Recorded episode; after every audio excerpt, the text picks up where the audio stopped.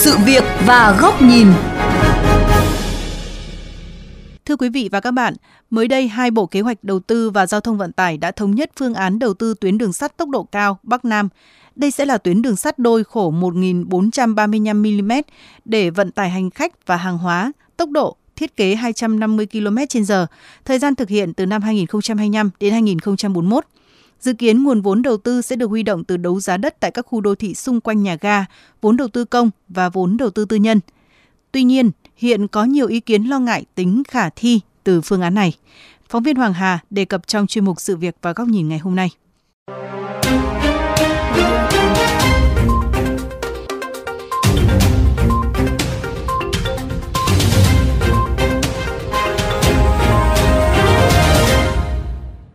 Ông Trần Ngọc Thành, nguyên vụ trưởng vụ vận tải Bộ Giao thông Vận tải, kinh nghiệm của Nhật Bản và nhiều nước phát triển cho thấy họ đều sử dụng quỹ đất có lợi thế nhất xung quanh tuyến đường sắt, đặc biệt là các khu ga để đầu tư đường sắt cao tốc.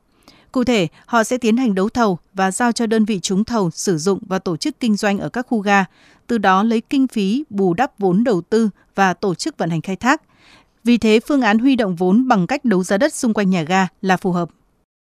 toàn bộ cái khu ga, khu đất ở trên cái trục đường sắt đó để phát triển những đô thị giá trị nó sẽ hoàn toàn khác với đường bộ. Bởi vì đường sắt thì nó là kết nối tất cả các cái phương thức vận tải, nó là vận chuyển khối đường lớn của các nước và đất nước ta cũng thế. Tôi cho rằng huy động các nguồn vốn từ các cái quỹ đất ở quanh khu vực các cái nhà ga của đường sắt cao tốc Bắc Nam chắc chắn là sẽ có hiệu quả. Đồng quan điểm này, ông Lê Văn Dần, Giám đốc Sở Giao thông Vận tải tỉnh Khánh Hòa cho rằng phương án đấu giá đất xung quanh các khu ga là cần thiết. Tuy nhiên, việc quy hoạch và lựa chọn vị trí đất đấu giá cần phải tính toán thật kỹ để đảm bảo hiệu quả bởi liên quan đến việc đền bù giải phóng mặt bằng. Đất đai là tài sản công, đấu giá đất thì vẫn là nguồn lực tài chính công việc mà đấu giá để mà bán cái nguồn lực đấy để mà huy động tất cả các nguồn lực hiện nay là chính đáng nhưng mà cụ thể thì phải xem chứ không phải cái nào cũng làm được là người luôn đau đáu về tuyến đường sắt tốc độ cao Bắc Nam. Chủ tịch Hội đồng Quản trị Công ty Cổ phần Vận tải Đường sắt Hà Nội ông Đỗ Văn Hoan vui mừng vì sau nhiều năm chờ đợi, phương án đầu tư tuyến đường sắt này cơ bản được thống nhất.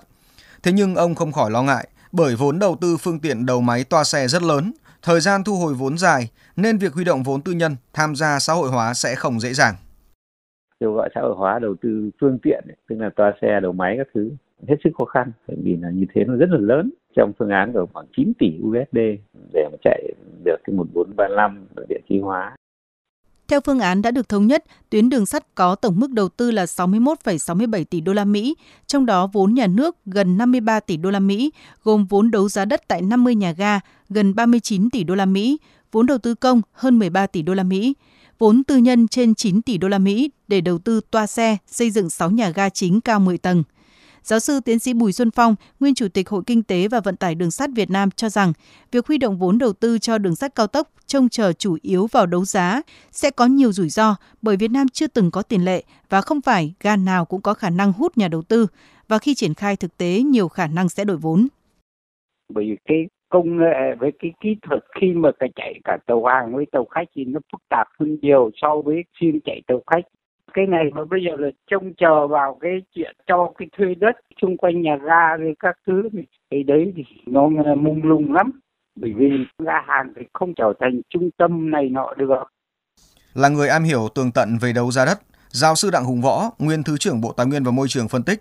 Đất đai là nguồn lực lớn nếu biết khai thác hợp lý nhưng nếu khai thác không hợp lý thì việc đấu giá chưa hẳn đã hiệu quả.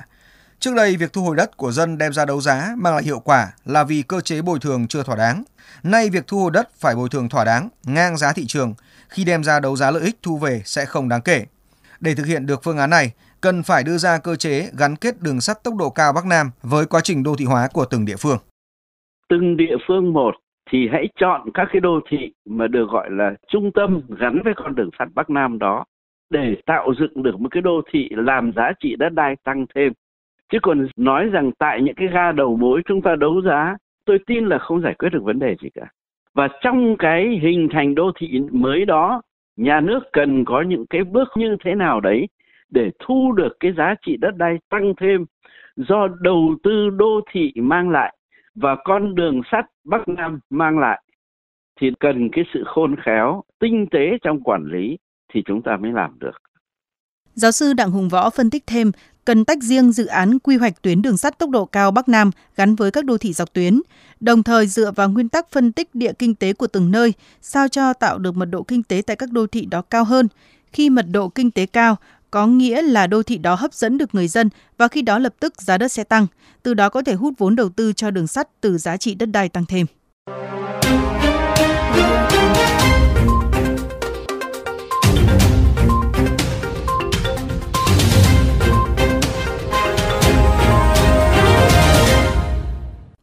Thưa quý vị và các bạn, sau nhiều năm giằng co với không ít phương án được đưa ra, đến nay phương án đầu tư đường sắt cao tốc Bắc Nam đã cơ bản ngã ngũ.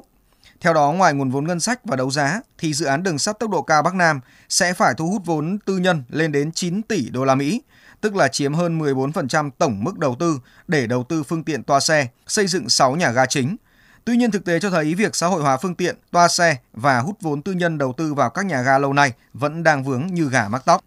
Mời quý vị đến với góc nhìn của VOV Giao thông qua bài bình luận với nhan đề Muốn hút vốn tư nhân vào đầu tư đường sắt cần gỡ vướng từ cơ chế. Sau khi có kiến nghị của tư vấn thẩm tra, Bộ Kế hoạch và Đầu tư và Bộ Giao thông Vận tải đã thống nhất phương án tuyến đường sắt cao tốc Bắc Nam có vận tốc thiết kế 180 đến 250 km/h, khai thác tốc độ 160 đến 225 km/h. Đây là quyết định quan trọng để Hội đồng thẩm định nhà nước trình Thủ tướng để báo cáo Quốc hội xin chủ trương đầu tư. Trong đó tuyến mới sẽ chở hành khách và tàu hàng cao tốc có vận tốc 250 km/h. Các điểm dừng của tàu khách chỉ ở 6 ga chính gồm Ngọc Hồi, Vinh, Đà Nẵng, Nha Trang, Long Thành và Thủ Thiêm. Tuyến hiện hữu nâng cấp để chở hành khách liên vùng và tàu hàng container với vận tốc 180 km/h sẽ dừng lại tất cả ga dọc Bắc Nam.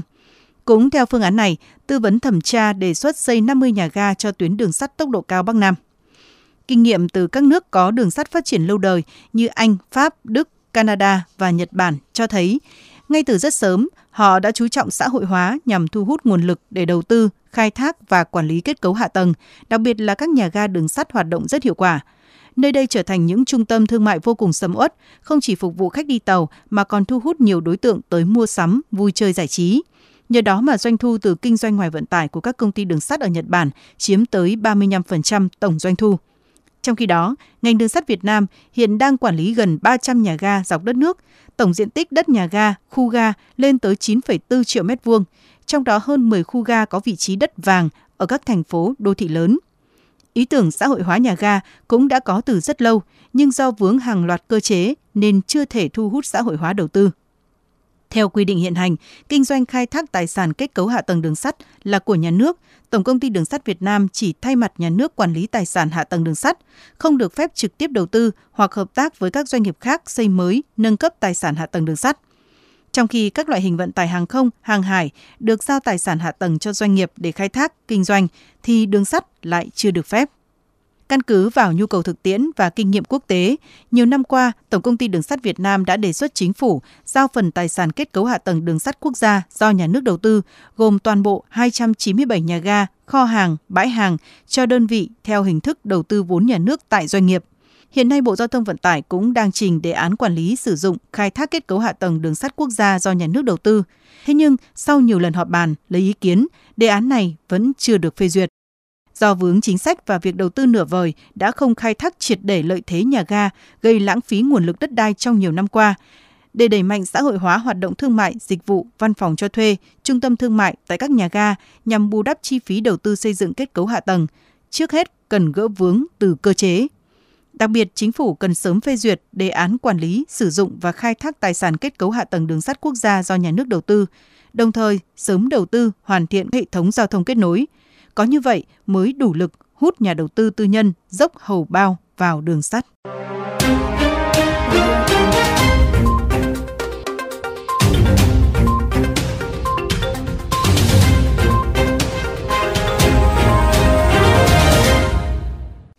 Đến đây, chuyên mục sự việc và góc nhìn với chủ đề hút vốn cho đường sắt tốc độ cao bằng cách đấu giá đất xung quanh nhà ga liệu có khả thi cũng xin được khép lại. Quý vị và các bạn có thể xem lại nội dung này trên vovgiao thông.vn, nghe qua ứng dụng Spotify, Apple Podcast trên iOS hoặc Google Podcast trên hệ điều hành Android. Cảm ơn quý vị và các bạn đã chú ý lắng nghe.